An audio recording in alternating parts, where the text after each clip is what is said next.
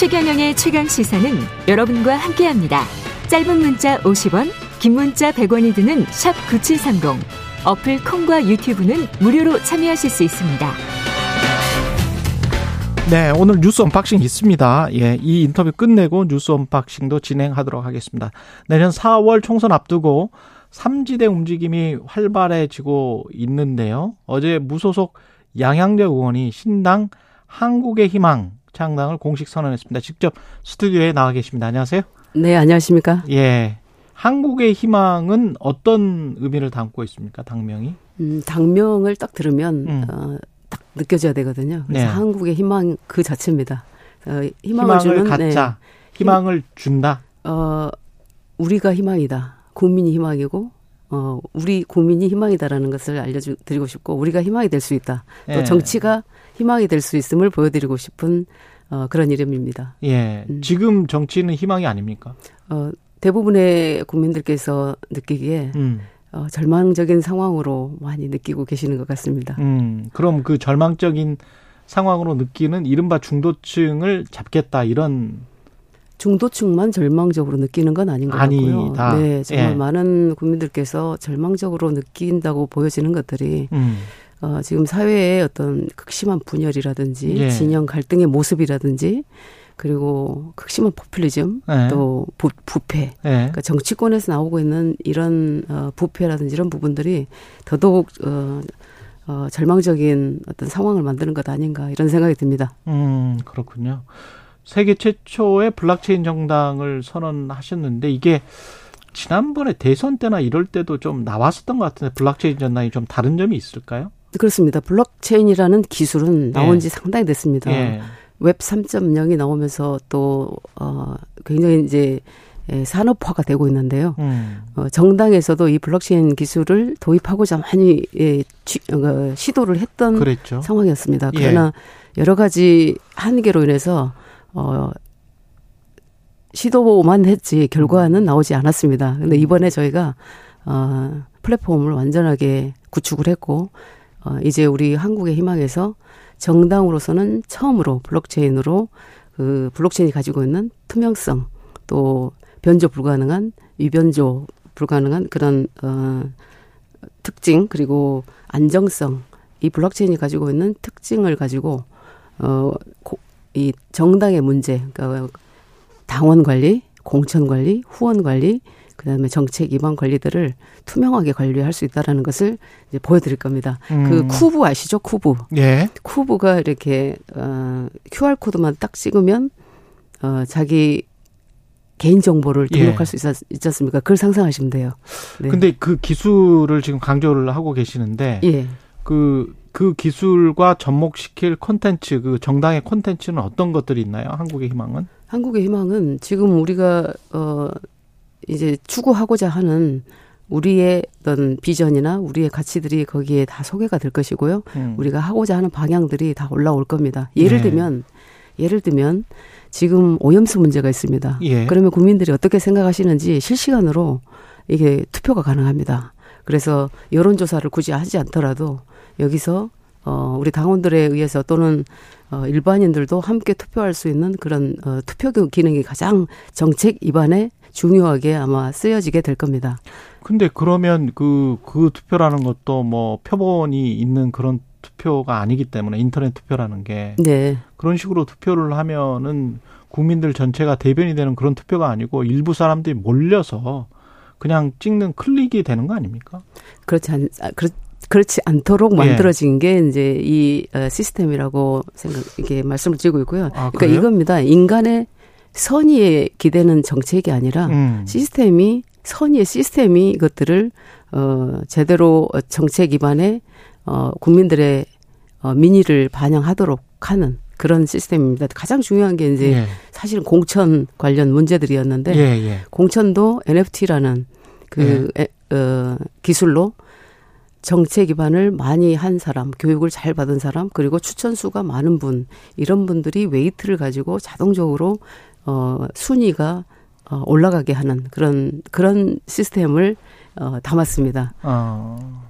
그리고 스코어 같은 갑자기 그런 것도 생각이 나고 그렇죠. 그러는데 그렇죠. 근데 결국은 평가를 하는 사람이 어떤 기준을 가지고 평가 뭐가 좋은 정책이고 뭐가 좋은 법이고 그런 법을 많이 만들어냈느냐 또는 많이 통과시켰느냐 그런데 그게 뭐 그 대충 만든 법을 어 이렇게 100개 낸 사람이 있을 거고요. 맞습니다. 네. 그냥 진짜 좋은 법을 만들기 위해서 하나를 가지고 전념한 사람도 있을 것 같은데 그건 맞습니다. 어떻게 비교 평가합니까? 그러니까 이제 기업에서도 그렇고 정치에서도 그렇고 평가하는 기준을 보면 예. 정량적 평가, 정성적 그렇죠. 평가가 있어요. 예. 정량적 평가는 어이 평가 지표로 나오는 것들이기 때문에 별로 신경을 안 씁니다. 예. 안 써도 됩니다.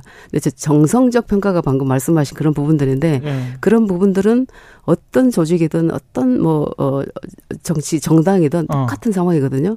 그런데 어, 이것들이 투명하게 보인다는 것. 아. 누가 어떻게 했는지가 보인다는 것. 그래서 함부로 할 수 없습니다. 아. 그래서 충분히 숙고하고 충분히 어, 연구하고 충분히 에, 뭔가 수기 끝에 한 투표라는 것을 알게 될 겁니다. 네. 공천이랄지 평가랄지 기부랄지 모든 것들이 대중의 유권자의 평가에 의해서 이루어지는 정치를 지금 말씀하시고 있는 것 같습니다. 그러니까 예. 아까 말씀드렸던 것처럼 정량적인 것, 정성적인 것. 음. 정성적인 것은 그래도 민주주의가 다수의 의견이 모아졌을 때, 예. 어, 좀 바른 방향으로 간다라는 것은 맞지 않습니까? 예. 그래서 그런 부분들을 실현하려고 하고 있습니다. 근데 아까 말씀, 반론 차원에서 제가 말씀을 음. 드리면요. 아까는 포퓰리즘을 분명히 반대하셨거든요. 네. 근데 포퓰리즘이라는 게 사실은 다수의 사람들이 막 요구하는 거잖아요. 예. 근데 만약에 그 시스템에 다수의 사람들이 와서 어떤 합리적인 전문가, 이른바 합리적인 전문가들이 그건 말 안 돼. 라고 하는 거를 계속 요구하면 어떻게 합니까? 그런데 예. 포퓰리, 포퓰리즘이라고 하는 것은 저는 이렇게 생각합니다. 이 어떤 시스템에 의해서 이제 예를 들면 그렇습니다. 이 돈을 나눠줄 거냐. 음. 예를 들면 청년들한테 어떤 금액을 일정하게 이렇게 나눠줄 거냐. 예. 아니면 근본을 바꿔서 청년들이 일할 수 있게 해줄 거냐. 이런 예. 문제거든요. 근데 근본을 바꾸는 것은 어, 그야말로 시스템이 하는 일이거든요. 예. 그래서 그런 쪽으로 포커스를 하겠다는 얘기입니다. 아, 그런 쪽으로 네. 포커스를 네. 하겠다. 네. 거기에 일정 정도의 이제 이데올로기나 이념이나 그 의원님의 가치관이 들어가 있겠네요. 그렇죠. 아무래도. 그렇죠. 예. 이제 그 그렇게 해, 해왔던 역사가 음. 사실은 우리 반도체 30년의 1등의 역사입니다. 예. 네. 그 지금 어떤 분들과 함께 하시나요? 한국의 희망은? 어, 어제 이제 보셨겠지만 예. 어, 최진석 교수님이 함께 하고 계시고요. 최진석 교수님은 지난번에 안철수 네네 선대위원장을 43일간 예. 하신 분이죠. 그렇죠. 네, 현실 예. 정치를 아마 경험하시고자 했던 것 같고 예. 그리고 최연혁 교수님이 계십니다. 예. 네 스웨덴 패러독스를 쓰신 음. 그리고 어 임형규 어 삼성전자 사장 하시고 SK 어, 하이닉스 하이, SK의 부회장을 하셨던 분인데요. 음. 저의 38년 멘토십니다. 음. 그래서 최진석 교수님은 윤리 어 그리고 어 강령 그리고 철학 이런 쪽으로 담당을 하실 거고요. 그리고 최현혁 교수님은 제도 그리고 어 시스템 그리고 정치 학교 음. 이제 지도자를 발굴해내는 그런 학교 그리고 이명규 회장님께서는 어 첨단 산업으로 대한민국이 과학 기술 패권 국가가 돼야 된다는 것에 예. 동일하십니다. 예. 그래서 그런 부분에 이제 과학 기술 산업 경제 기업 이런 쪽으로 이제 담당을 해주시고 네. 그러니까 그분들이 대표가 되지만 실제로 이제 그분들과 함께하는 분들이 음. 어이 한국의 희망과 함께 어, 만들어가고 있다고 보시면 됩니다. 금 이른바 뭐 금 금태섭 당 뭐 또 다른 당이 또 나올 수도 네. 있을 수 있겠습니다만 어떤 뭐 차별화가 있습니까? 아니면 비슷합니까? 어떤 지향점이 어떻게 보세요? 음, 비슷한 음, 비슷한 점은 예. 아마도 어, 정치 이대로는 안 된다. 음. 어, 그리고 그런 부분들을 양당 구조에서 이 우리의 정치가 어 제대로 어더 이상은 이대로는 안 된다라는 것은 예. 아마 비슷한 것 같고 그러나 저는 어 대내외적으로 예. 좀 대한민국이라는 나라는 어 과학기술 패권 국가로 우뚝 서야 됩니다. 지금 외교적으로도 그렇고 안보적으로도 그렇고 예. 굉장히 위기에 와 있습니다. 그러려면 어 정말 중요한 일이 어, 인적 자원의 문제인데, 음. 그러니까, 기, 그러니까 교육의 패러다임도 다 바뀌어야 되거든요. 음. 그랬을 때 모든 게 또, 어, 이게 자원입니다. 예산이고, 이런 부분을 어떻게 할 것이냐를 저는 구체적으로 가지고 있는 것이고, 음. 그래서, 어, 그게 밑바탕이, 이 근원이 바뀌어야 되는데, 근원을 바꾸려면 사람이 바꿀 수가 없는 겁니다. 시스템이 바꿔야 됩니다. 예. 그러니까 그 시스템이 참 추상적이라서요. 인간에게 스며들 수 있는 예. 어, 도덕적 해이 음. 이게 전혀 불가능하다라고 하는 것을 시스템으로 보여줘야 됩니다. 예를 들면 음. 기술을 개발하는 데 있어서 예. 엔지니어가 아이디어를 내지 않습니까? 예. 아이디어를 내면 이 아이디어가 제대로 검증이 되어서 어 어떤 어, 자율주행 자동차라든지 이런 데 장착이 돼야 된 돼야 될 거 아닙니까? 그렇죠. 만약에 그렇지 못한 경우는 이건 재앙이에요. 그렇죠. 재앙이 되죠. 그런데 여기서 검증하는 시스템이 제대로 되어 있지 않으면 엔지니어는 자유를 얻을 수가 없는 거예요.